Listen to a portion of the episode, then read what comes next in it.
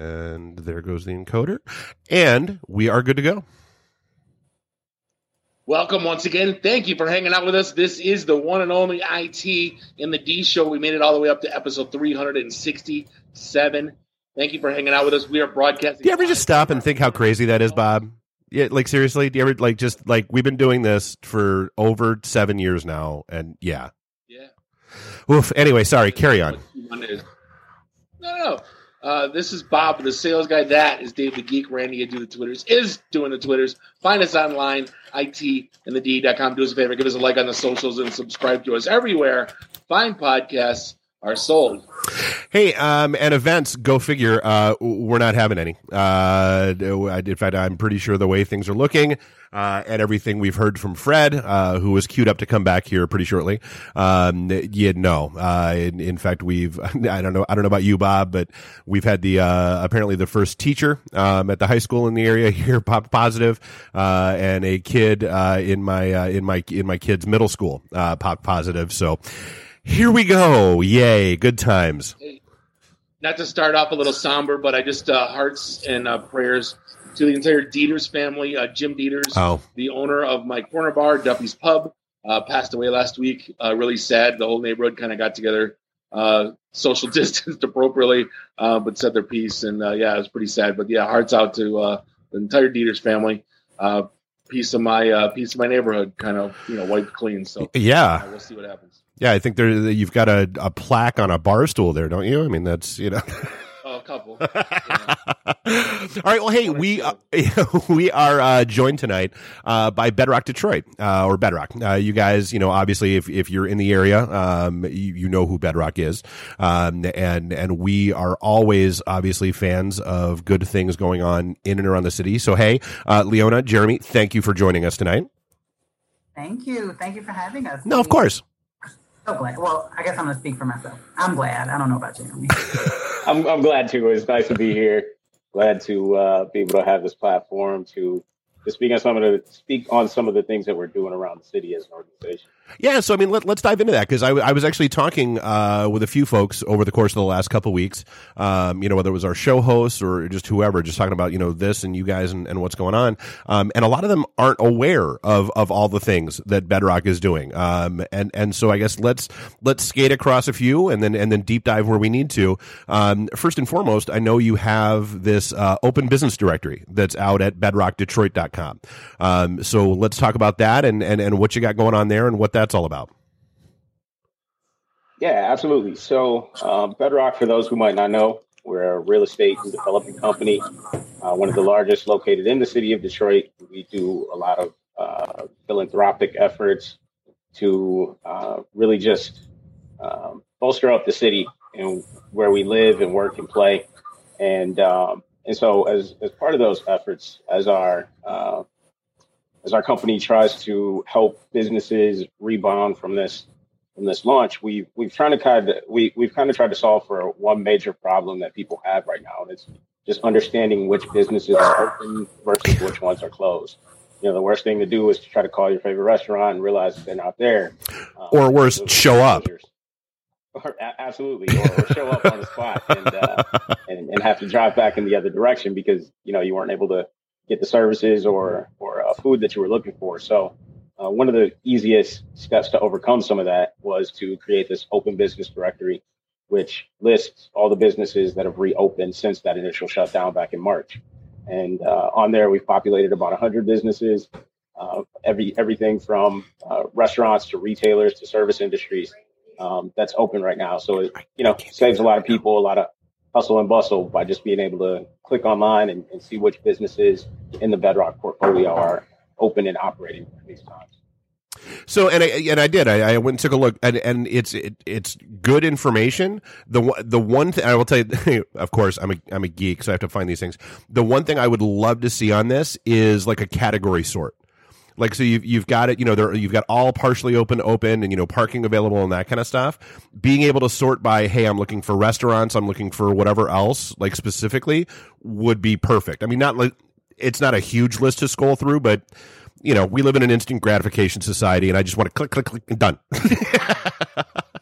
Duly noted.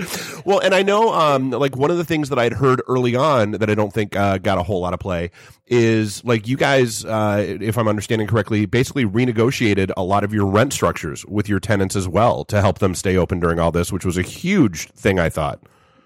Yeah, Dave, I'll jump in there. Um, I mean, working for this company, and that was a time where you really were able to see how our team was able to come together and pull together some resources to really jump in for our tenants that we knew were going to be suffering. Um, the various levels of the executive order that were closing down businesses.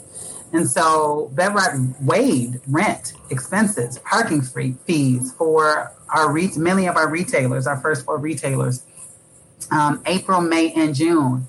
Um, and so not that we did it to be the first, but but it just so happened that we were kicking ourselves into high gear. What can we do, and what can we do right now? Um, knowing that we were going to have businesses that were calling to say, "I'm I'm a gym. I'm I'm closed. I, I will not have any income coming in, any yeah. revenue coming in."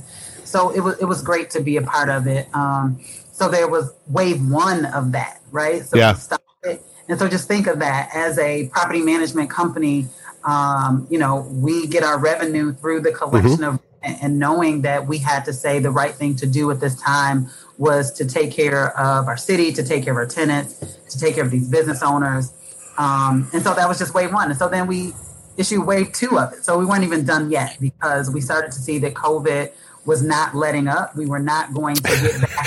it it wasn't going to be a not a two week flatten the curve and we're all good thing. No, it didn't. It did not turn out that way. No.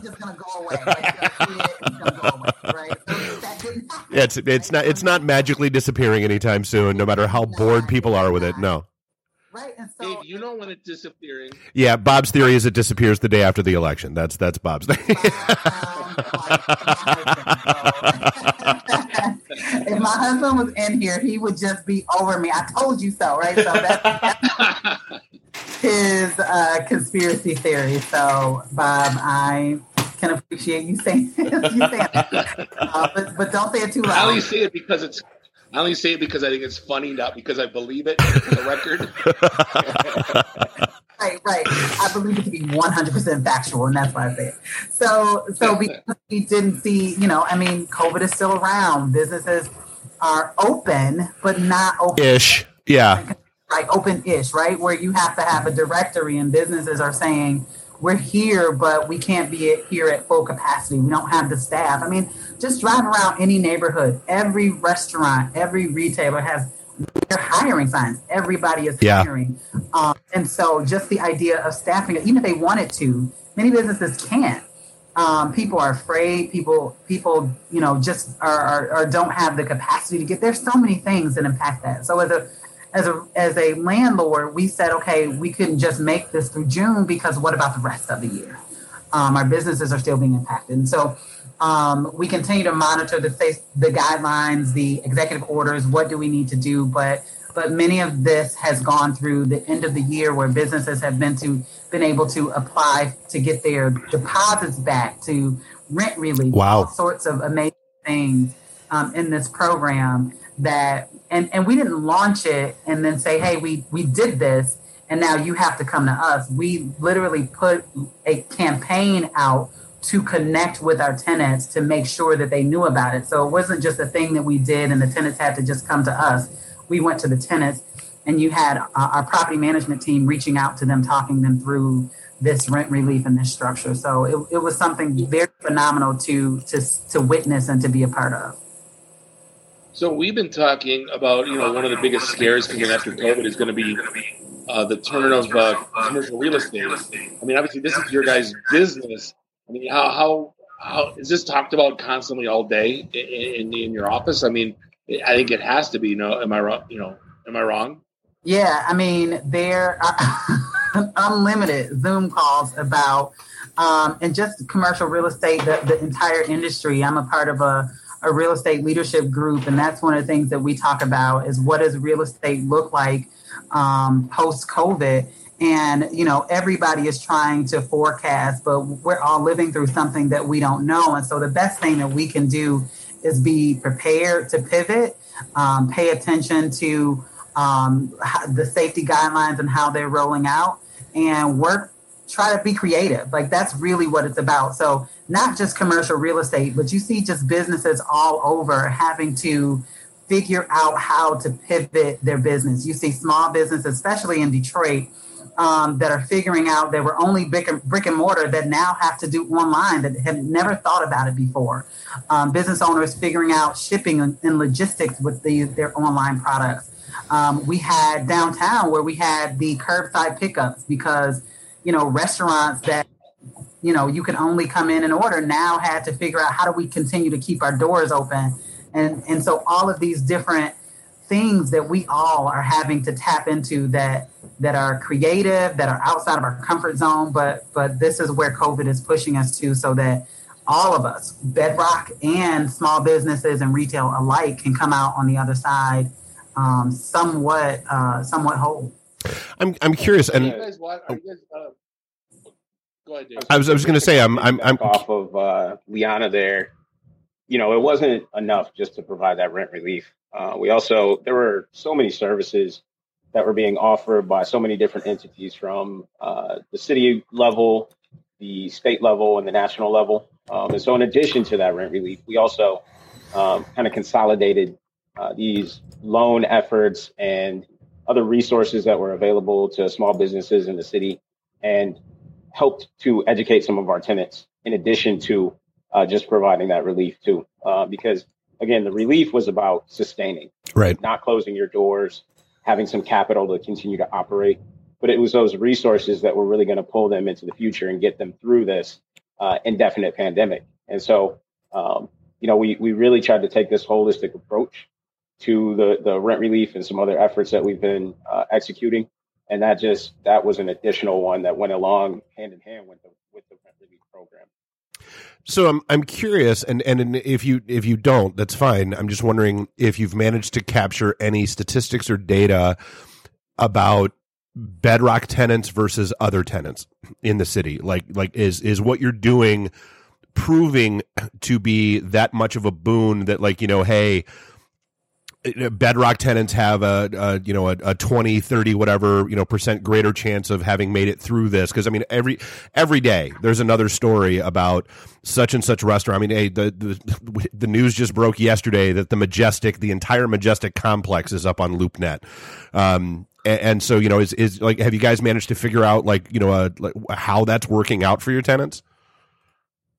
So one of our, uh, yeah, one of our approaches was to uh, not just take care of the people who continuously uh, operate within our spaces, but it was it was again this holistic approach about small businesses across the city of Detroit. cool. So in the very beginning of this, once we started to to roll out some of these programs for uh, Bedrock tenants, we also partnered with the city, who uh, was developing a program called Detroit Means Business, and so we sort of lent some of our efforts to that with the creation of some of these uh, really imaginative programs that, you know, these unique times call for unique and drastic. Uh, very much so yeah implementation of things. So we've been working with the city and with small business chambers and with different commerce uh, chambers of commerce to ensure that you know it's not just bedrock tenants who have success throughout this, but tenants all across the city of Detroit. I mean, very cool is one of the um, it's like the mecca for small businesses and and you know thriving all throughout the country. You know, you can talk to a, a myriad of people across a lot of different regions in the country, and they'll tell you that um, the, the business community here for small businesses, for minority-owned businesses, for women-owned businesses is really great, and that's much in part due to the uh, the community aspect of Mhm. those things. You know, Detroit really rallies behind uh, that that sort of underdog and attaches itself to that fighter story because it just embodies the the whole personality that Detroiters have had uh, for centuries. And so um, I think we just we wanted to kind of fit in where we could along those lines. And, and again, it's about um, you know Bedrock doesn't do well if the entire city of Detroit doesn't do well.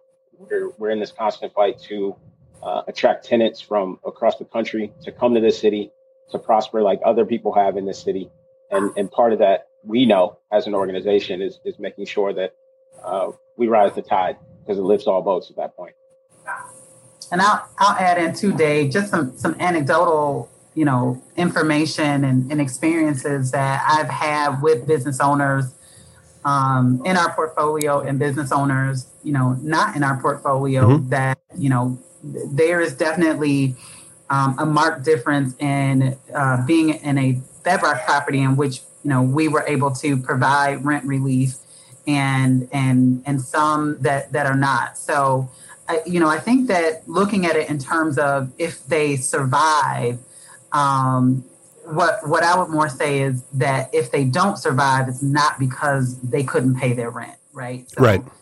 There are definitely other mitigating factors that are going to. Oh, there. Are, I mean, you've got supply chain issues. You've got rising prices on raw materials. You know, everything from you know food to whatever else. I mean, it's it's not easy to be running any kind of business right now. Absolutely, and and and while um, you know, so so one of the things that we did with this is said you don't have to worry about rent, right? there's so many other things that business owners are worrying about, are concerned about. Um, that worrying about rent, we were able to say focus on these other things, and and and we are partners in your business in this case. So, so you know, I don't think that it's going to make the the, the sole and only difference in whether they survive post COVID, but but we know right now it is a huge burden off of the backs of of um, tenants and, and anywhere where there are landlords that have the ability to consider looking at lease structures and rent structures that can help the businesses survive post COVID, it's only going to be better for the landlord because the cost of bringing in new tenants and tenant build outs and all of those things will far exceed um, uh, the idea of working with your existing mm-hmm. tenants that are committed to their businesses. So that's really what we focused on. So are you guys sharing? This is something that I don't know. I don't know the commercial real estate business at all. Um, are you guys sharing best practices? Meaning, like, if you have ten restaurants and six of them shifted a little bit during Corona, right, and are doing things very well and they're profitable, and you have four of them that are struggling, are you sharing best practices, or is that an ethics thing? Because I would assume that the ones that are doing well don't want to share, but you're talking about rising all the boats. So I'm like, where, where do you guys fall into that? I'm just curious as to how that plays. I would yeah, say. I can, I can speak. Oh, go ahead. Go ahead, Jeremy. I want. Oh, sorry. I was going to say I can speak a little bit drink. to that. um, mm-hmm. our, our tenants have uh, built in a network with one another, so they're in constant communication. And you know, just as much as the restaurant A is successful, they also don't want to be next to a boarded up building if the tenant has to leave. Right. You know, and so uh, those things come into play when when people are looking at the success of it all. And we, you know, what we as, as Bedrock try to do is to create a unique mix of tenants. You know, we put, we put local and national retailers right next to each other. So if someone's coming down to visit the Nike store, you know, they might also visit, uh, you know, Flowers for Dreams, which is a, a local uh, mm-hmm. flower company. And so we try to pair those places that are right next to each other. And so what you don't have is this myriad of uh, competing businesses along the same block. Um, so it doesn't hurt the uh, high-end Italian restaurant to share some of its secrets with the uh, you know Middle Eastern restaurant right around the corner in order to uh, just help those those places sustain. So we do encourage our tenants to speak with one another. Um, they often do, and what you get is re- just this really tight knit network of owners who um, they're all sharing the same struggle right now and trauma bonding is is a real thing. I was gonna say, I don't I don't think there's a business out there that isn't hit by this. Right. Now, yeah. do you have any uh, any cool pivot stories? I, I was talking last week about this restaurant in New York that went from being a high end steakhouse to uh, pre-packaging chops and mailing them and doing YouTube channels with you know, recipes and cooking. Um, I, I, thought it was, a, and they tripled their business. Go go figure. I, um, any any cool stories of uh, places that just completely 180 on their business model and, and flourished?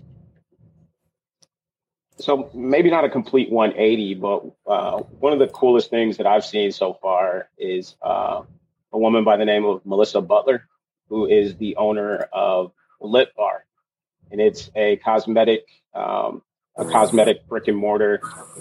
Really great story of a young woman who uh, started this business a little while ago. A lot of people saw her on Shark Tank and uh, she didn't have the best showing on there because a lot of the sharks didn't believe in her product. But you know, she didn't give up, and what she did was, you know, she just opened this brick and mortar store uh, last year uh, in Parker's Alley, right downtown in Detroit. And so she's been at the beginning of the pandemic. What she did was she turned to YouTube and Instagram and Facebook to start making makeup tutorials. And then she would bring celebrities on with her to do makeup tutorials. And then she actually just uh, a week or two ago launched a new lipstick with the former First Lady Michelle Obama.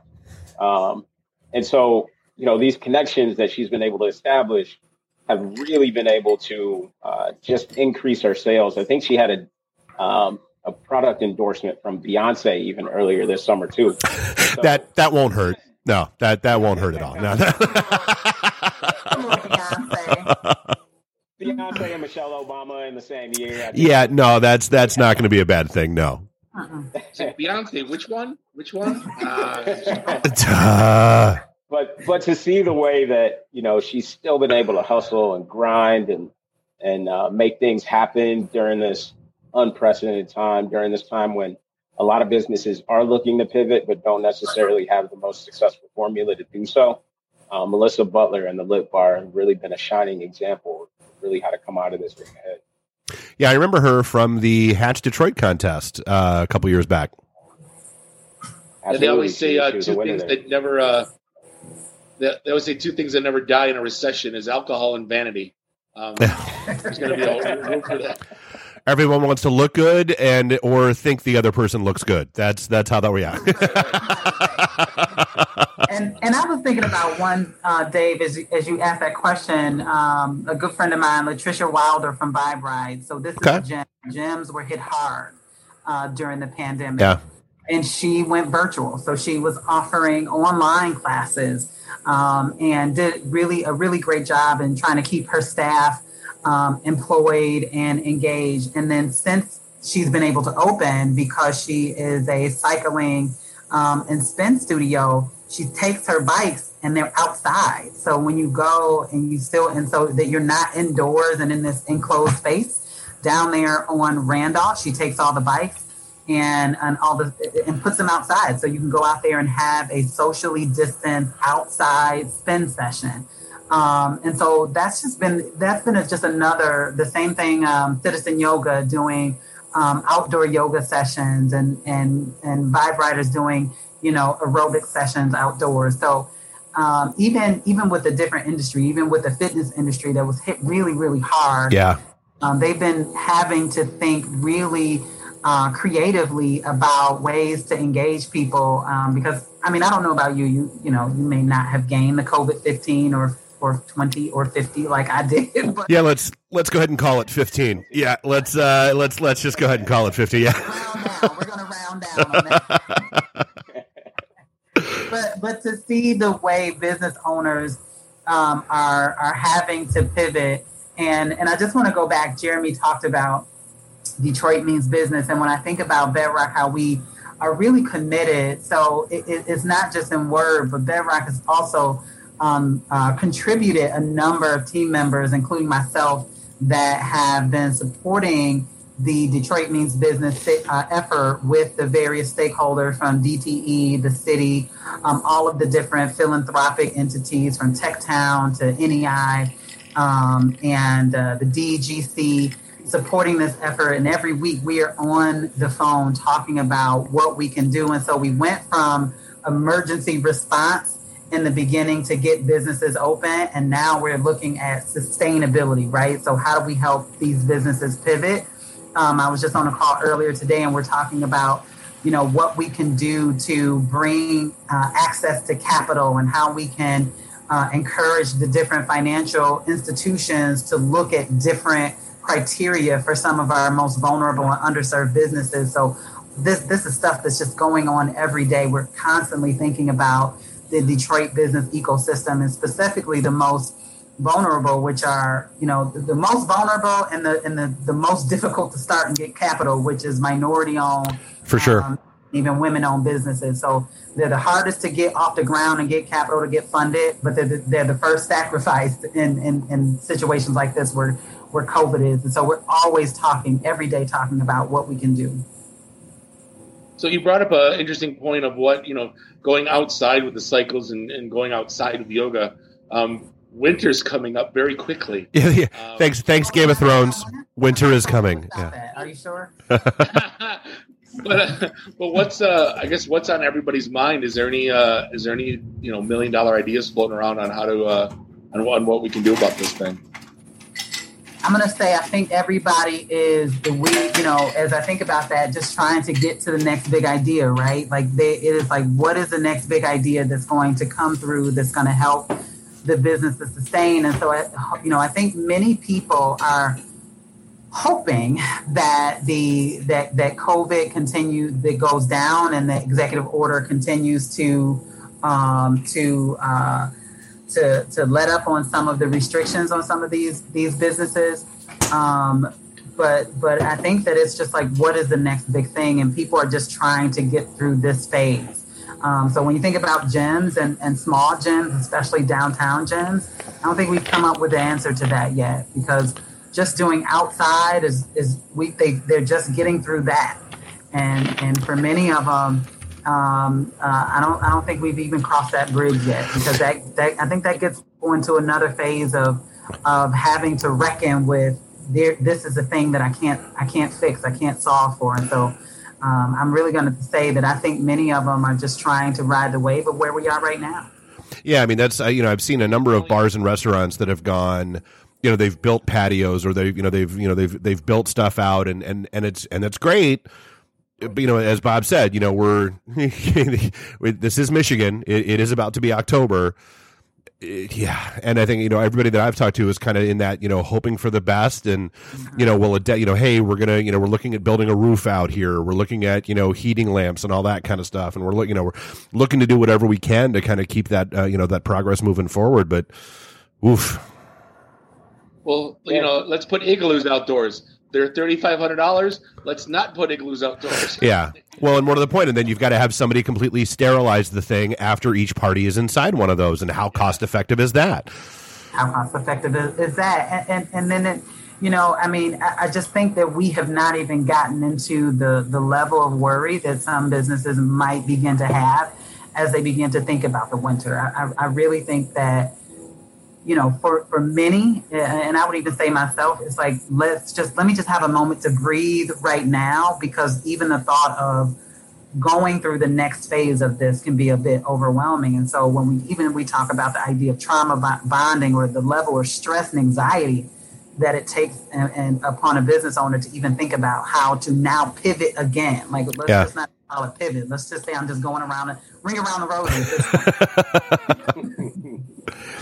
Yeah, we're you know we're dedicated to uh, helping these businesses survive. It's you know we're I won't say we're lucky, but but to have had this happen when it when it did, going into the warmer months when we could adjust and, and still do things outside, um, you know, it kind of set the table for some of the things that we can execute on uh, as we move into winter. We've we've we've had the opportunity of trial and error for the last few months. And now we move into this phase where we try to take what did work and and transition it to a time when we know we're not going to be able to be outside doing these things. Right.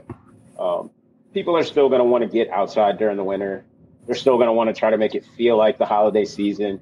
Um, you know, there's still going to be ice skating downtown. There's still going to be, you know, the uh, the Christmas tree in Campus Martius Park, and we're still undertaking some beautification efforts where you know, even if you're not going out to to an event or to a ball game or something with your family or to a concert, you can still get out and you know get in that festive mood. And and we're hoping to uh, have people capitalize on that 50% occupancy rate that's currently in place and actually go into some places knowing that you know uh, these restaurants and, and, retailers are doing uh, everything that they possibly can do to keep people safe and, and keep people engaged uh, during these times. For sure, and and I think that's you know that's a that's a ripple effect point that I don't think a lot of people really take into account is you know you without those you know without the baseball games going on you know without or you know without the you know fans in the stands for football baseball basketball whatever games you don't have those crowds walking around downtown. You don't have, you know, the you know that those pregame drinks, those post you know game drinks, that pregame meal, that whatever that a lot of these places have really come to rely on, or even just you know the casual, you know, walk into a store kind of thing. It's yeah, I mean it's it's it's it's a it's a tough landscape. It is, but it, but it's also you know to Jeremy's point, uh, what we've been through during this past six months has let us know what we're capable of. Right? Oh, for sure. And when you pull together all of these different entities, and, and here is the thing that COVID really did not leave space for anyone not to get involved. I mean, you had to have organizations, you had to have philanthropy, you had to have for profit, you know, everybody had to come to the table with the solution and, and, and, and at least trying to attack the solution. And if it didn't work, let's try the next thing. And if that doesn't work, let's try the next thing. And right.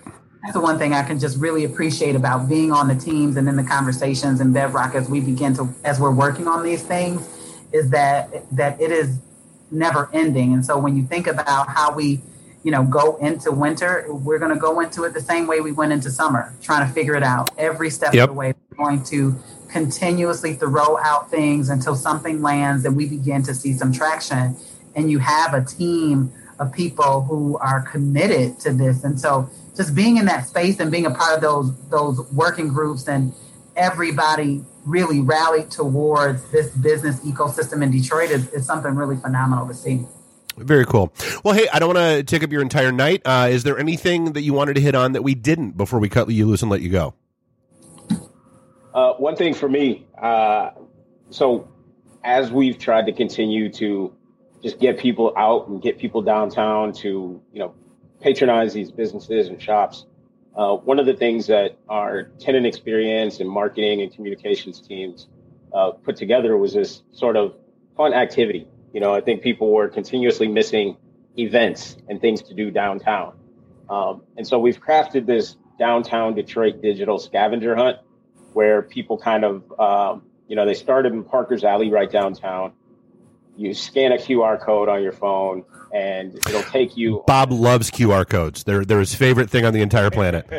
they're back. They're back. They finally proven worth. We know they're antiquated, but uh, hey, you know, one of the easiest thing that. But they work. They yeah. Menus now, yeah, no, they're back. They're back. They're back. So you know, you scan this QR code, and then you get uh, a set of clues that'll send you to different retailers within the vicinity. Um, so it's not something that's going to be laborious.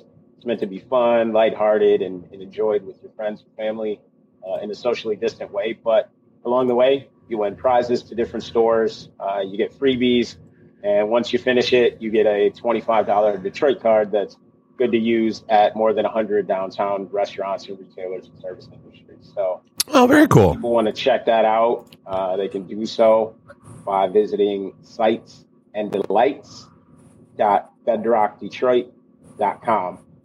Again, sites and delights dot bedrockdetroit.com. QR codes and third level domains making a comeback. Two for the price of one, baby. Jeremy, I got one last thing. Who's the guy around the that walks around the office saying, "Call me Mr. Flintstone"? You know, there's one. Who is it? he had to make the. there are a few of those guys around, man. Ah. I wanted to call someone out, but that's all right. You don't have to. the, the, virtual office now, because there's no more. Yeah, right. Memories of offices of past. right, right. All right. Well, hey, thanks so much for joining us. Um, and again, everybody check out everything that's going on out at uh, bedrockdetroit.com. Um, and that, that one uh, was sites and delights.bedrockdetroit.com.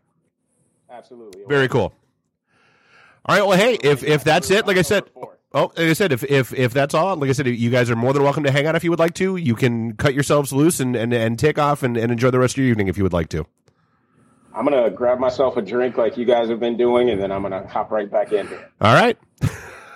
Thanks, guys. See ya. Thanks so much, Thanks, Liana. Bye.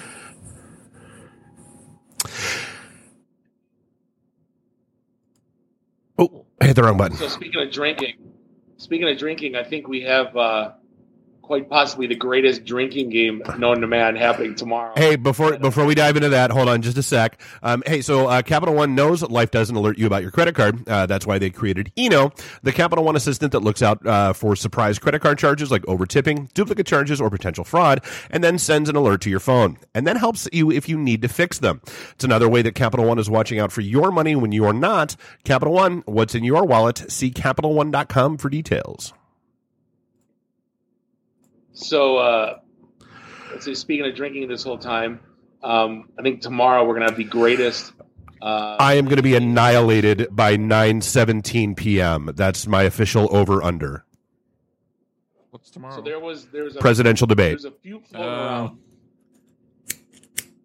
There's a few floating around. I think Dave, you did the best one. Some of them are like there some of them are super hyper partisanal and i don't like it because it's you know oh if biden says something stupid oh if trump says something stupid no it, this is an equal opportunity they're both going to be idiots and we know they're both going to be idiots so let's let's make sure we, we are an equal opportunity drinking game I like the one from the wa- the Washingtonian. Yes. that's how they yeah it's the washingtonian awful name.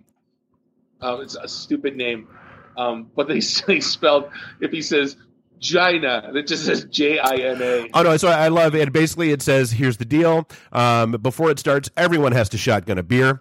Uh, loser has to lip sync to Christina Aguilera's infamous rendition of the Star Spangled Banner to kick off the festivities. God bless America." So basically, it's you know China, COVID, Huge. fraud is huge, and will, Biden will defund both these, and that's then then basically when Yeah, anytime Biden says, "Folks," Obama look this average Joe, um, you got to drink. Oh, this is yeah. There's going to be a lot of alcohol being. Oh yeah, but then but then and here's where it gets you know. So then you've got you know anytime anybody says the United States of America, um, anybody loses their place mid sentence and completely changes direction. Um, any any anytime someone lobs a direct insult at the other one, uh, that's that's a drink. Uh, you must chug. If Biden uses Obama's record as evidence of his own capabilities as a leader, um, or you can no longer follow what Trump is arguing.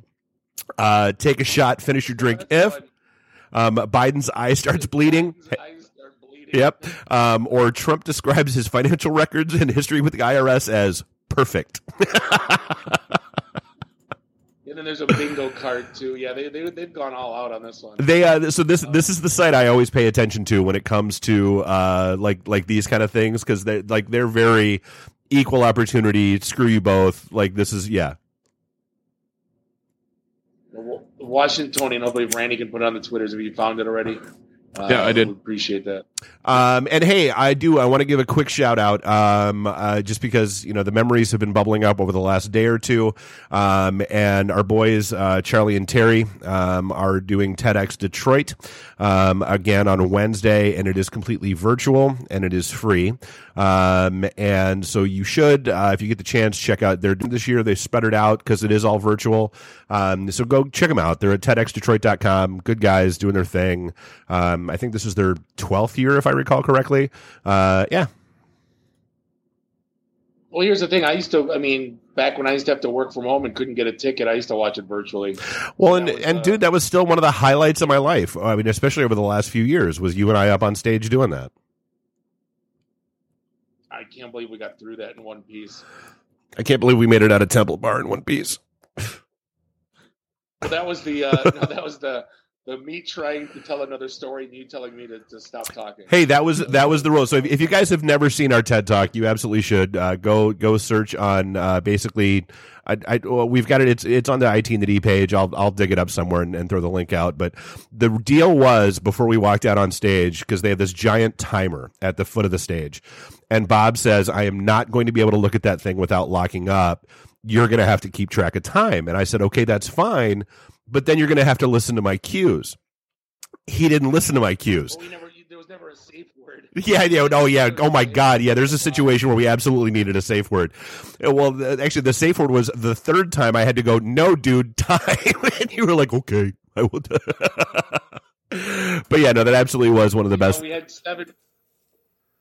We had seven minutes. We went fourteen. Well, we didn't know it wasn't seven minutes each. I mean, just no. That was that we didn't we didn't know. We, it wasn't our fault.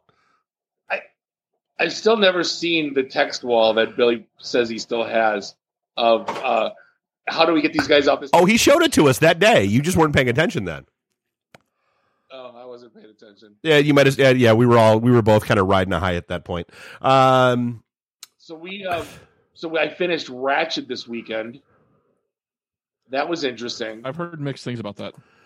So it's it's it's So- yeah, it's Ratchet, not Ratchet, right? Ratchet. Yeah, it's Nurse Ratched. Yeah. I never. I say wretched, whatever, how the hell it's pronounced. Um, so here's the thing: when you first the first see uh, when you see the first episode, you're like, eh, American Horror Story didn't have, have any other episodes. Right. These two clowns. That's why I hate when they you know cast people. She's great, Sarah Paulson. I mean, she's Yeah. phenomenal in this role. Um, the dude's good too. So it's like, um, and I've never seen one one flew over the cuckoo's nest. Um, Really? but like, no, I, I just started watching it before, like an hour before this, because I'm like, yeah, I don't know what the hell it's about. It sounds like a you know best little whorehouse. Yeah, it's it's one of the Jack Nicholson classics. It's yeah. Yeah, it's one of those. You know, I had no idea what it was about, but I, I'm gonna watch it now.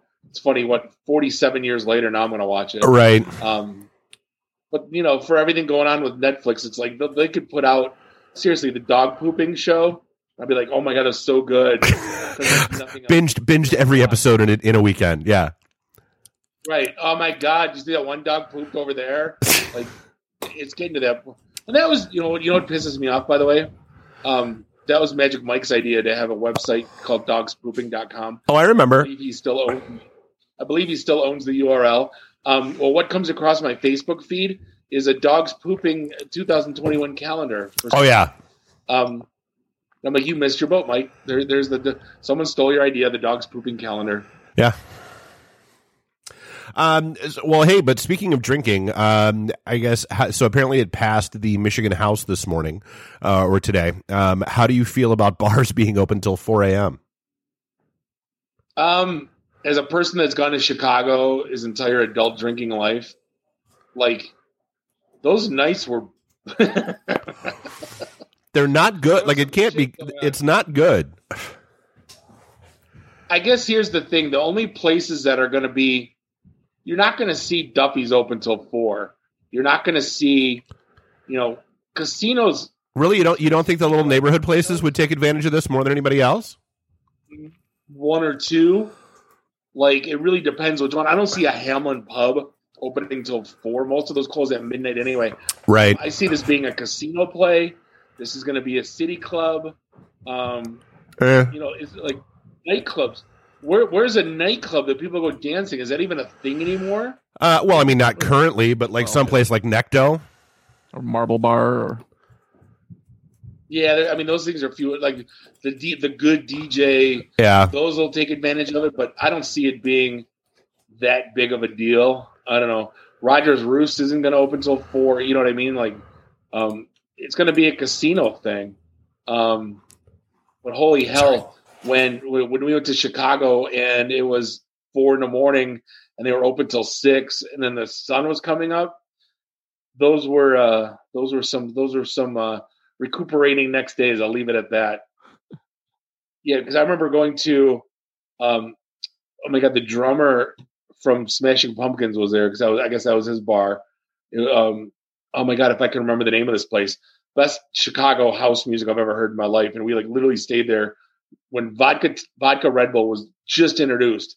Me and Tulio stayed there till literally six fifteen in the morning, and then like we had so much energy, we walked back to our hotel, It's like thirty blocks. right. Wow. But yeah, I Nice. mean, would you? Uh, I- I, mean, I'm at the age now. There's no. I, I have a hard time staying up past midnight, dude. Like, I'm a night owl, so I would do it. I wouldn't even necessarily, you know, start drinking at the same time. Like I might this if this were to pass, I would maybe start even my night later than eight, nine, ten. Maybe start at midnight. Or Well, so and I think that's the thing. I don't. I don't think you would necessarily see an extension of people's drinking hours. I think you would see a shift. Like you would see, like I would assume, like a lot of places would get dead between like ten and midnight that do this, and then you'd see that midnight to four rush. Yeah, Yeah, because I was always the one that started at ten because I knew I had my cutoff at two. Right. if I started at six, if I started at six, I'd be going till two. So you know that was Right. Yeah, Yeah. yeah that, you know. Here's the thing: the the state needs to do whatever they can do to to, to spur business, whether it's allowing them, you know, getting allowing them to goes is is not going to change their business No, at all no. um, closing streets, closing streets, and creating like party zones or, or The uh, drinking district, yeah. that have done it, I, doing things like that, um, letting them drink in the street, like we create like a block. Let us something. be roaming, majestic, drunken buffalo through the streets. exactly. You want to, I mean, but that's going to help the small, bit. that's going to help the small bar owner, the small business owner. Just let us let them bend a couple of the rules. Let them smoke in the damn bars if they want to. There, Yeah, dude, I at- at- At this point, yeah, just just roll that back and, and let people do whatever the hell they're going to do. Uh, so, hey, actually, the big story of today um, apparently, a major healthcare provider um, around the U.S. and the world uh, got a ransom, got hit by ransomware. We talked about the Germany story, uh, I believe it was last week, but this is the first one to really hit high profile in the U.S. And now it's a Fortune 500 company too. I mean, this is this is one of the big ones. Yeah, this is not small. Uh, so it's Go ahead. so it's uh, it's UHS, uh, United Healthcare Systems, um, and they uh, apparently got hit uh, Sunday. Um, and people, you know, basically had their computers shutting down on them. They wouldn't boot up. They were told uh, basically to just leave them off. Don't try to boot them up again. Um, it looks like the, and I'm probably going to mangle this pronunciation. It's the uh, Ryuk Rook, whatever, R Y U K, uh, ransomware that at least it's based on. Uh, and it is encrypting files and locking things down and sending them back to pencil and paper, uh, to get things done. And it's only going to be, and, you know, hospitals are turning patients away. They are announcing that they, you know, they cannot take any incoming patients at this time. They're turning ambulances away. This is going to have an impact on people's lives. Well, now they're going to get every inside sales rep from every security vendor in the U.S. sending them a LinkedIn note going, "We've helped companies such as yours with the ransomware." We can help you recover from these trying times during this, you know, yeah. But like, no, this is like the tweet that came out. Spring Valley Hospital, Las Vegas, can't treat patients. They spelled it wrong, Yeah. effectively or efficiently, because computer system went down at 11 p.m. Still down at six uh, six ten p.m. the next day. Yep. To the, oh, that uh, their excuse for not giving me the blood transfusion I needed yesterday. just clarifying, this UHS is Universal Health Services. Oh, health services. Sorry. Thank you. So yeah, that's going to be interesting. To, Frickin- Well, wasn't that the, the the hospitals were verboten from the community? it was yeah, basically, uh, yeah, it was the the gentleman's the, the gentleman's agreement among the uh, the hackers that you know they they wouldn't target hospitals because of situations like this, and I guess the gloves are off. I wonder Oh, if this is going to fire up some other hacker group to like Take out reopen take out that it'd be a very West Side Story thing. Yeah. Oh, that's, you know, they do that. This is they're already in the sites. I, I guarantee it that this this shit's already uh, um, it's already happened. It's already going to happen. Well, and uh, yes, I'm, I'm curious to see how this plays out over the next few days because I mean, it's it, yeah, I mean, it's it's not going to be pretty. Um, but I mean, on on a lighter note, the one story that I that I truly loved was that apparently some remote village um, has its own like closed uh, internet service provider and, and does its own stuff. And for 18 months, they were having outages starting at seven in the morning all throughout the day, and nobody could figure out why they brought in team after team. They like relayed all the cabling. They did all this stuff trying to fix it. They finally brought in the right team that discovered it was this old television that somebody had bought secondhand that when they woke up at seven in the morning they turned on this old tv that put out just the right interference to take out the entire network. What? it's amazing. Like my uncle, my uncle, like my uncle Tony's Spark Clicker remote. Is that that took down the network? basically yeah Much, yeah, it's a little remote town in Wales, so you know, not the technology hotspot of the world for sure. Yeah, but still, a little uh, TV taking down the. Um, I know the answer to this, but you don't even have to answer me. Uh, Dave, if uh, Facebook paid you to deactivate Facebook for a, a month, would you do it? No. Oh, I know you. Yeah. Yeah, no, there's no. Well, and so here's the thing: you, you there's no. So yeah, I mean, the, the story came out that you know basically Facebook um, and Instagram are putting out offers to people to uh, to deactivate their accounts um, for 120 dollars. And but the, the the thing is, is you don't know if it's going to be for one week or six weeks, and and they don't tell you in advance. It's just you're you're going to be off for some undetermined period of time. So do they lock your account, or is it like if you log in, you lose the money? Uh, I didn't specify. Would they? Uh, would you do it for ten grand? Oh, why not? Yeah, I, I yeah. I mean, I'll, I'll figure out other ways around it. I do it for free right now with, every, with all the wretched shit everybody's posting. Everybody's fighting and arguing and bitching, and it, it's it's.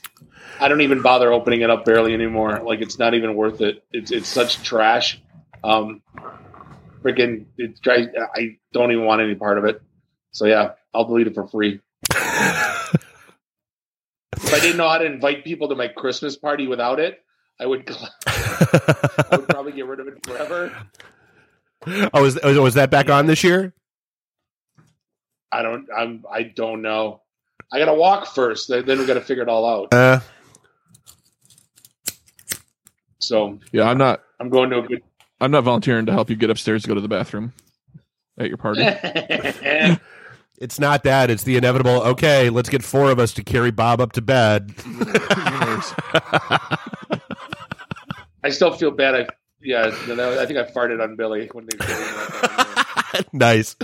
Um, so I guess uh, you know you talked about Netflix earlier. Um, I'm I'm I'm less than amused by this, but I know I don't think you ever got into this at all. But the uh, the Dark Crystal, um, Age of Resistance, got canceled uh, after only one season, which is sad because I thought they did a phenomenal job with it.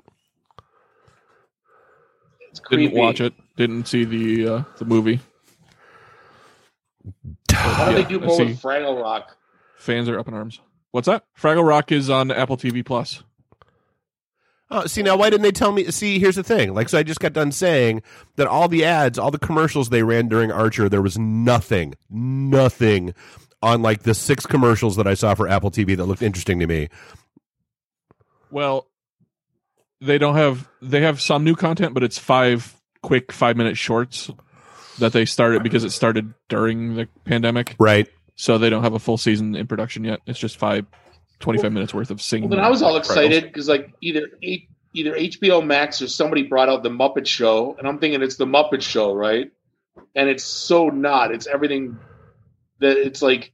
It's not even like the a Jimmy Kimmel show. It's like a. It's I, I hated it. It's I'm it's oh, like it's not the old episodes. No, no, it's new. Um, is it HBO Max or is it Hulu? It was somewhere, and I just found it, and I was so excited about it. And it was like, eh, you know, it might be my daughter might like it. You know, my older Yeah. one. Um, yeah, it's not for me, and it's not for my younger ones. Hey, so uh, but speak, speaking of five minute shorts, uh, Randy, we were right um, th- when we told you back day one when you first brought this up. Yeah, uh, stop trying to make Quibi happen. Qu- Quibi is never going to happen. Yeah, um, I did the three month trial. Watched it for like a week, and Yeah, no. So yeah, so they've they've been in business for six months. Uh, managed to raise and apparently blow through one point eight billion dollars. Billion with a B, Bill, billion with a B, uh, and yeah, they're they're looking for a buyer because they're ready to close up shop. well, the dumbest thing was when it launched. It was phone only. Like there was no smart TV app or anything. You couldn't even cast it from you your phone that, to your said it was TV. trash. Yep. As soon as you said that, I'm like trash. They eventually gave in or caved or whatever and made TV apps available, but I think it was too little, too late. Plus, the shows I watched Who's the VC? Who's the VC that funded them? I'm going to go pitch them next week. yeah,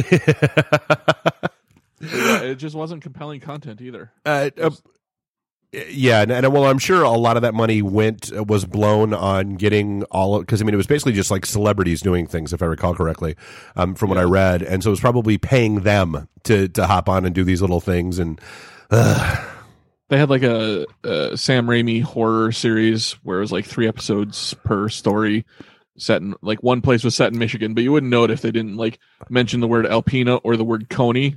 Otherwise, it was just generic story. Like there was nothing Michigan specific about Eh. it except for some name drops. Uh, but hey, uh, you know, compelling content. We kind of touched on this a little bit when the uh, when the Bedrock folks were on. Um, but I loved the article that came out about the teacher complaints um, about parents uh, in the background or whatever on their kids, uh, you know, Zooms or go to meetings or whatever else. Um, yeah, and apparently a lot of parents are hanging out in the background of their kids' Zooms, just drunk, um, smoking, yelling, whatever. Can we not do that? I can't see how that's a. Well, see, at least like my, you know, like my my first graders down in the, she's in the kitchen. Um, my older ones are in their own room. Um, but it's like, uh, like, uh, really, that stuff's going on. Like, if you know your kids on like Zoom with the teacher, are you really going to pull out that bottle? Like, uh, apparently, yes. The the answer is yes. Well, there's the one, the meme with the uh, the cute Asian girl with the with their bottomless mother doing her makeup. Oh yeah. well, and it's it's yeah. I mean, and, and I guess I'm not surprised. I mean, I've you know I I I've. I mean, I've interrupted my kids uh, when they were in a meeting and I didn't know it, uh, just because you know I, I, was trying to get a hold of them for something or whatever. Um, but it's you know, yeah, it's it's not like I would you know go walking into, eh, yeah. I just I don't I don't get it but uh, apparently it's a thing. Who knows? I mean, some people don't have private places where they can do their right classes. Check your so. privilege, Bob. Yeah. Get out of here. I'm a sore.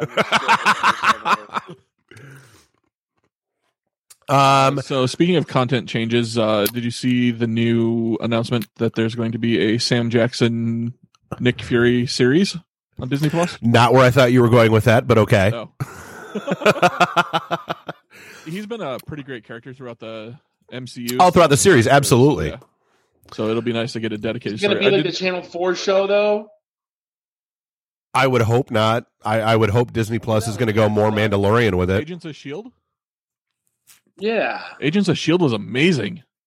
It had a slow start, but by the end, season seven was phenomenal. The last season just aired. Oh, see, so that don't don't try to don't try to Game of Thrones me. Like, so that was that was my problem. So that was the thing. Like, no, you just got to power through the first season and then it gets good. Okay, well, you, you just got to power through the first two seasons and then it gets good. And then, well, well but did you? But did you?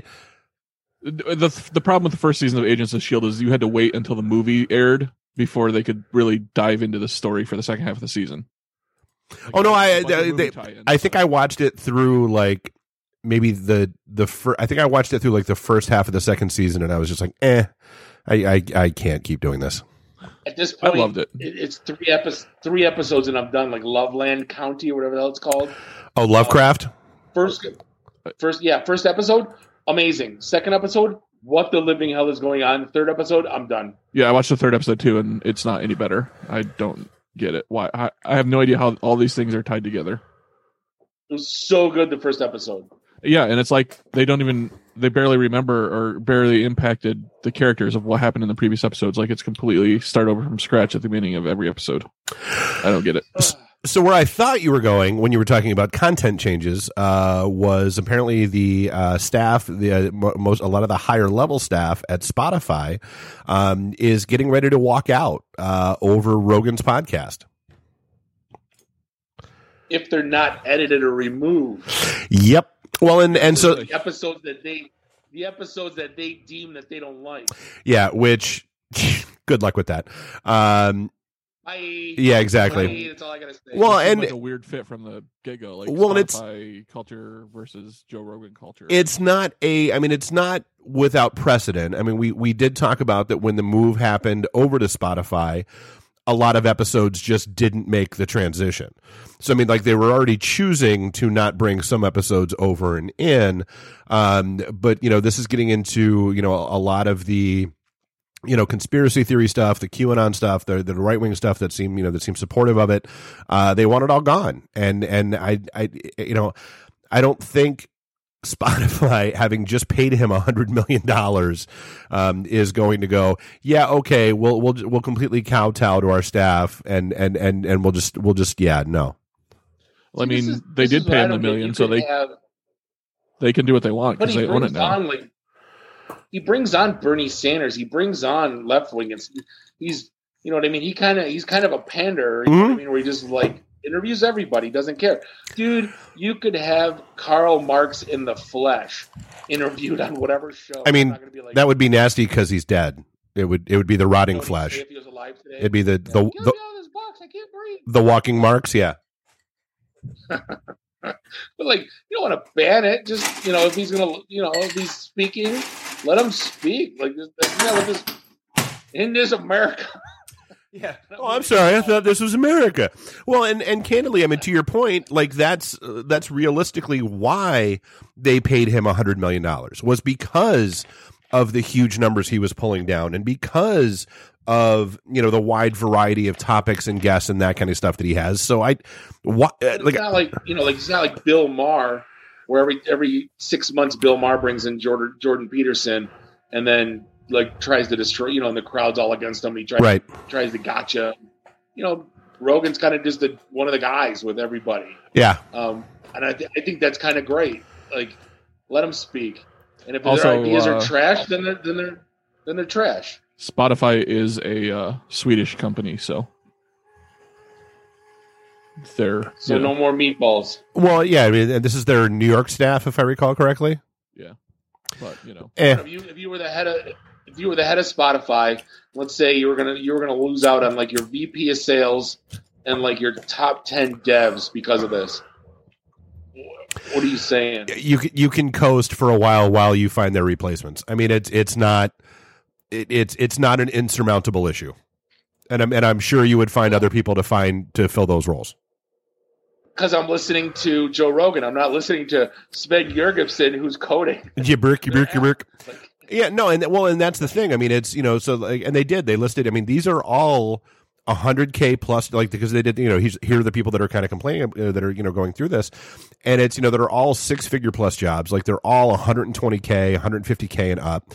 Um, which, granted, you know, in New York City means a lot less than it does here, but still, um, you know, they're they're not they're not bad jobs to have. So I mean, I'm, I'm sure you would find people that could fill it. Um, and then you know, just because we the little South Park aside, um, kids, don't forget uh, the the new episode, the pandemic episode of South Park, uh, comes out Wednesday uh, at 10 o'clock, and is surely going to be amazing. that's must see TV. If you ever like kids rush into the room because TV's on, that's Oh, yeah. TV. Um, I I didn't read this, but this would be fun. What each state should be embarrassed for googling? dude so there are there are three that i wrote down there there were a number of them that were amazing. Um, i wrote down michigan obviously. Uh, apparently michigan people uh, google excessively what am i good at? The, the hell is google going to know? Uh, texas uh, does my dog love me? Uh, and then Ohio is does my cat love me? and then kentucky how to become a vampire like that's that's somebody who's just finally watching true blood i guess like a lot of people like maybe true blood just got there And then uh, how is baby made from Indiana? Yeah, well, mm. That was um that was just speaking of uh, one of my friends uh, in their sex ed in junior high. A kid asked, you know how you write the questions on the on the card, right. and um, he basically one of the kids wrote, "Can you pee in Virginia?" Um, No, so he thought it'd be a great idea to have like a sex ed book for like you know high like high school kids or junior high kids, and they have that the name. Can you pee in Virginia? I want to write that. some of my favorites are uh, New York velour tracksuits, New Hampshire. What does Hampshire mean? yeah, And Nevada, Guy Fieri. What does hamster mean?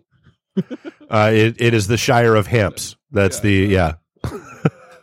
Uh, At California, this is very apropos. How do you how to quit a job you, You just started. Yeah, I did like that one too. And then Georgia, where is Africa? I mean, the county southwest of London in England, by the way. Why do I sweat so much? when you get up? oh Because god. we're in Louisiana. Right. Um. So hey, but uh, speaking of so Jersey, oh, Ouija board spelled Ouija. Ouija. I saw- Mother of God. Buying mayonnaise recipes. Um. So apparently it delays. So oh Oh, come on! You missed West Virginia, Why is my poop green? call call the X Files. Oh, and uh, so speaking of the X Files, so I mean, I've been, I've been talking about this for a while now. Like I've been I've been binging through the old seasons and the movies and that kind of stuff. Um, I forgot how bad the X Files got when Mulder or David Duchovny like went away from the show for a while like I, I, love like the guy that plays Terminator Two is is fun. Um, I, I, forget his real name, but he's he's, he's John Doggett on the show, uh, and he was the the the liquid metal Terminator uh, in T two, um, and he even plays on that. Whatever, uh, it's the polymagnetic alloy, liquid metal.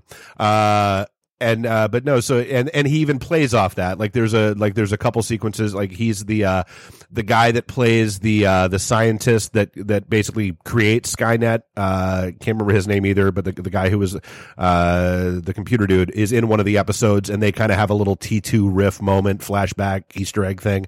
Um but yeah still it's it's it's just it's it's not good. So i'm i'm, I'm just anxiously awaiting mulder coming back. Um but so from a delay perspective uh we've been talking about this for a while now and apparently the Star Wars Lego game, uh, the Lego Saga, uh, is not coming out in 2021, or excuse me, until 2020, 2021. And so this is the first year in 15 years that there will not be a Star Wars Lego game released. You're, you're the only one that knows that. There's no way anyone else even knows that or well, that was the headline of the article that I shot across to talk about it, which said this is the first time a Lego. Yeah. Right, but if you were going to ask any gamer on the street how many Star Wars Legos games there are, oh, I couldn't tell you. See like six. Oh, I couldn't even tell you. Four, six. Yeah. Another um, first but time. Speaking of cause, oh, I was going to say another first time going to be causing some... delays is uh, no new Marvel Cinematic Universe this year. So the first time since 2009 there hasn't been an MCU movie. Yeah, Black Widow is pushed back to May of 2021, uh, which also pushes back uh, Shang Chi and the Eternals. Yep. So that entire time they're opening up movie theaters. They're opening up movie theaters, but what the hell are we going to go see? Like, well, you know. and I'm not going, so it doesn't matter if right, right. open something or not. Um, I'm not going. all I know is there are going to be a bunch of pissed off kids this Christmas. When I say pissed off, I mean pissed off. Um, apparently, Xbox isn't really good with their naming conventions, and you know, there was the Xbox One X, and then the new one that came out is the Xbox Series X. Well, people and parents and are buying the Xbox One X uh, like they're going out of style uh, because sales are up 750 percent on Amazon. So they're, they're apparently that set off red flags that they're buying the wrong one.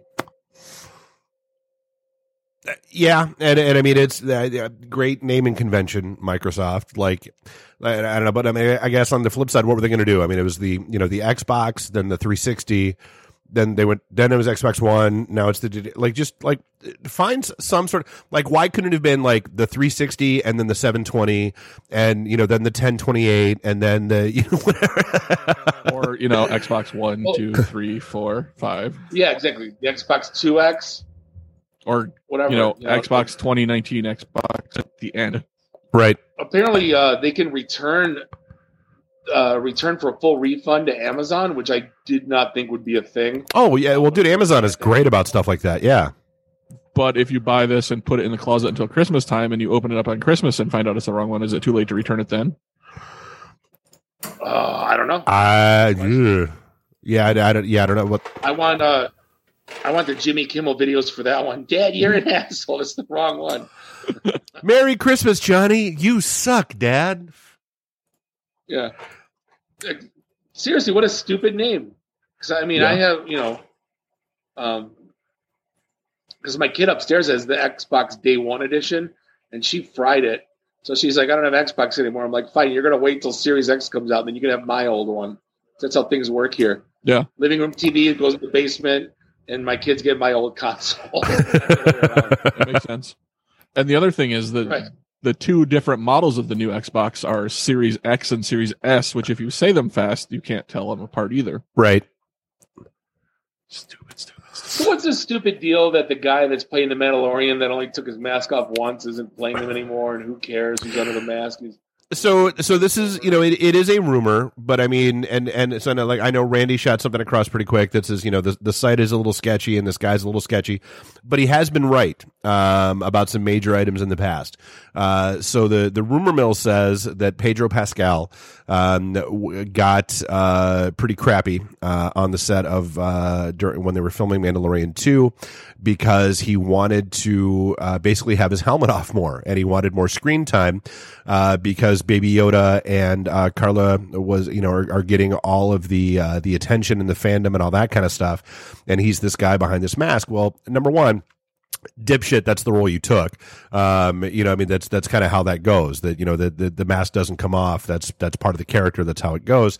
Um so i mean but i mean realistically i don't know that we'll really know the answer to this until the episodes start dropping and we can see because you know part of this story is because of these conflicts like apparently he went to lucas himself uh, when he came to the set one day trying to get this you know trying to get more screen time with his mask off and that kind of stuff and they kicked him off the set um, and you know so they said so like the la- so the rumor is the latter half of this series focuses far more on auxiliary characters more than the Mandalorian himself, and that when episode three films, or excuse me, when season three films, he will only be a, uh, a voice actor. He will not be the guy in the suit. He will just come in to do voice acting roles and that, the voiceover, and that's it.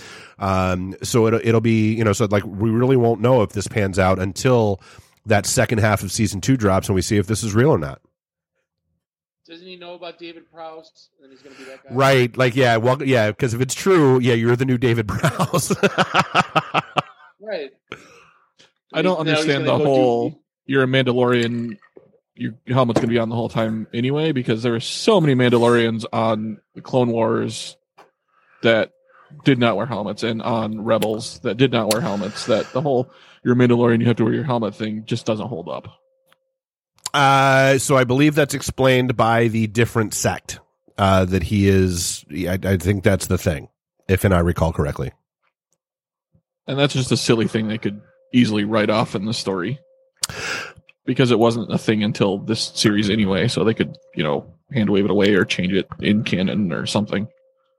I, I but they never do that. No, why would- no, no, never, never. Star Wars, they can do anything. They never do that.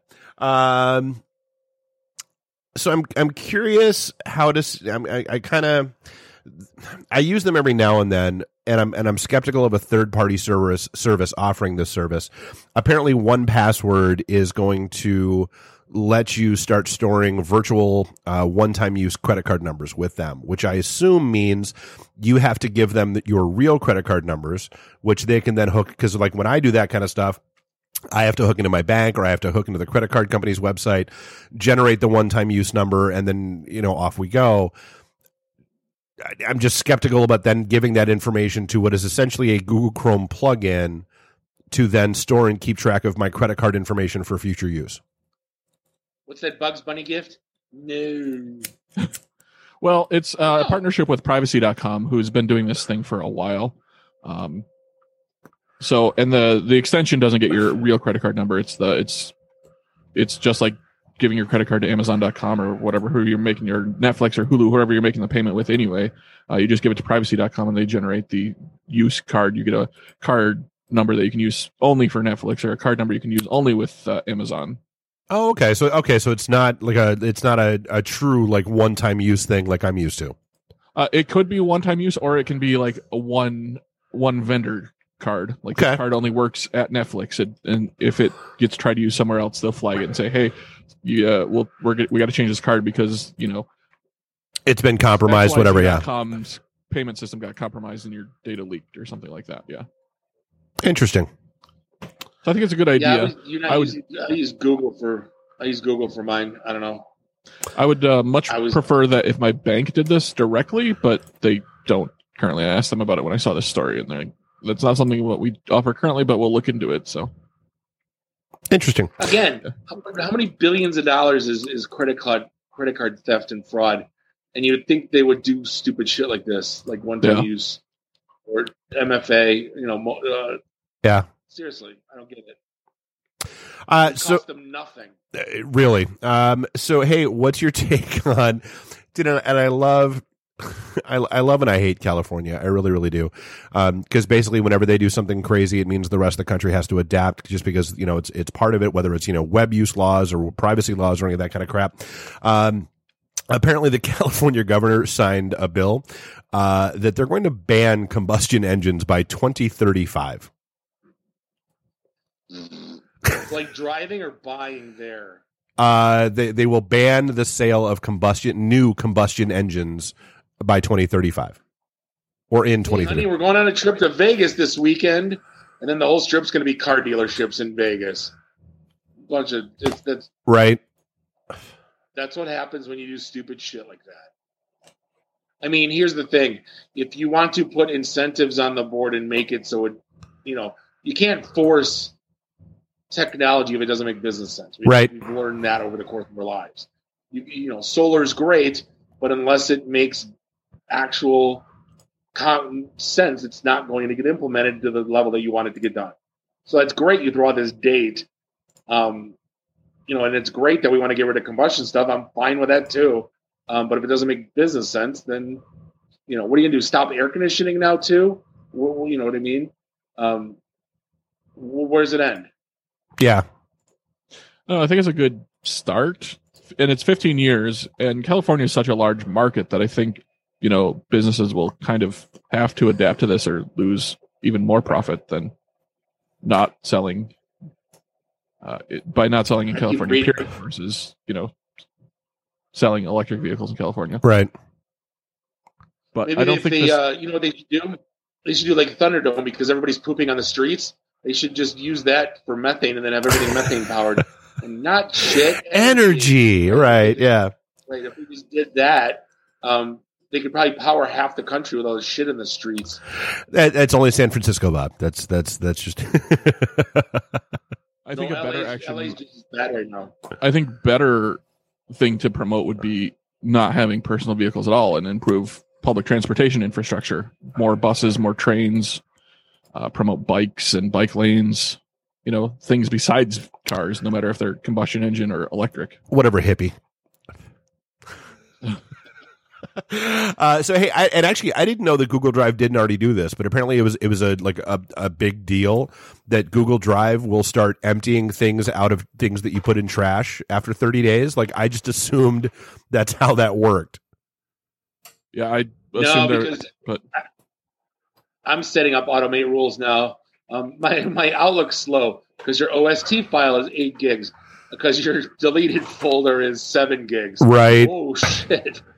So yeah, um, that's a thing. this Um, just brings back to mind stories of like, oh, I'm you know going over to help so and so with their computer. I'll first thing I'll do is empty their trash. And like, what'd you do with all my files? You mean the files you had in your trash can? Yeah. yeah. They, I, I put them there because I knew where they were. But bye. Yeah. Once a week, you get a help desk ticket. Can you recover the file I deleted? Yeah. Like, That's a thing. Uh, what else we got?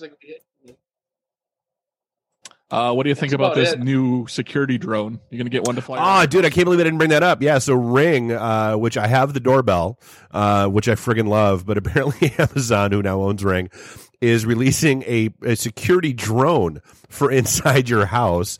Um, and it looks like a little T, uh, and it's got a camera on it, and you can use it to like, like I'm like, like uh, it's creepy as hell, but I kind of want to get one to screw with the kids. Like I'm not gonna lie. Um, it, yeah, but like it'll, you know, it, it charges uh, on its little base, and and the camera is off when it's on the base.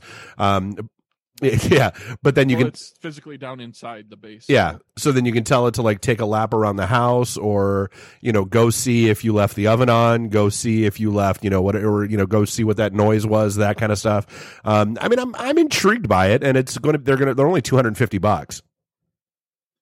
I can see this it maybe would be for the like best a. if you had Go ahead. no, if you had intruders, and like that thing went nose to nose with an intruder, and then turn the camera like that. To me, that's the only time it'd be worth it. to have it. Otherwise, I don't want that thing near me. Oh yeah, oh, that, I think that would be amazing if you've got like a break in in the house and all of a sudden there's a drone sitting. Like it's like and it's and it's not like it's not super big, but like I, I've got there's got to be you've got to be able to mount like either like dumb like the old like like the the the Boba Fett firing rockets or something like that on it, which I think would be amazing. I think or the Bugs um, Bunny just a more compelling use maybe would be like a second property instead of having to travel two hours to go check on your cabin by the lake. Just get one of these and have Right. a lap to, to inspect. or even just you know even if you're gone on you know you're gone on vacation you know and then there's nobody in the house you know for a week or whatever you know use that to be able to check up on things that kind of thing No, I thought the Roomba was going to be stupid, and obviously that's a thing. Uh, no that actually they actually made an impressive comeback i i got to give them credit Well, it was dead on the vine, and now, yeah, I, you know, I don't know anyone that actually has one, but I there's still you can still buy one at Target, which means that they still sell. yeah i think those were all the big ones i had Yeah. Lions, Lions won. Who cares? Um, the it's been foosball watching playoff playoff hockey, like the fanless. Uh, um, oh dude shout out speaking of south park i love Oh, the yeah. fact that the broncos you know, a lot of stadiums are doing like the cardboard cutouts and that kind of stuff. Apparently, the Denver Broncos filled the stadium with every single character from South Park, like even the minor, like even the characters you've seen. on- Like, and that was just amazing to me. It was hands down one of the best things I've ever seen. I loved all the photos. I thought that was just amazing that they did that. It was hilarious. they all had masks on. Yep. They weren't just the characters. It was you know the. Mhm. Uh, So yeah, hats off to whoever pulled that together. well, and that's the funny thing. Everybody's paying one hundred and fifty dollars, and then they do the quick pan of the field goal, and it's like, hey, there's you can't see anything. It's not like you know. Yeah. No. All right. Well, hey, is this wrapping us up? Sounds All right, good. yeah, we're gonna wrap things up. This episode three sixty seven of the IT in the D Show. On behalf of uh, Bob, Dave, and Randy, do us all a favor: drink up your drinks, get your phone numbers. You don't gotta go home. You just gotta get the hell out of here. See you next week. Drive careful and beat it. All right, clear.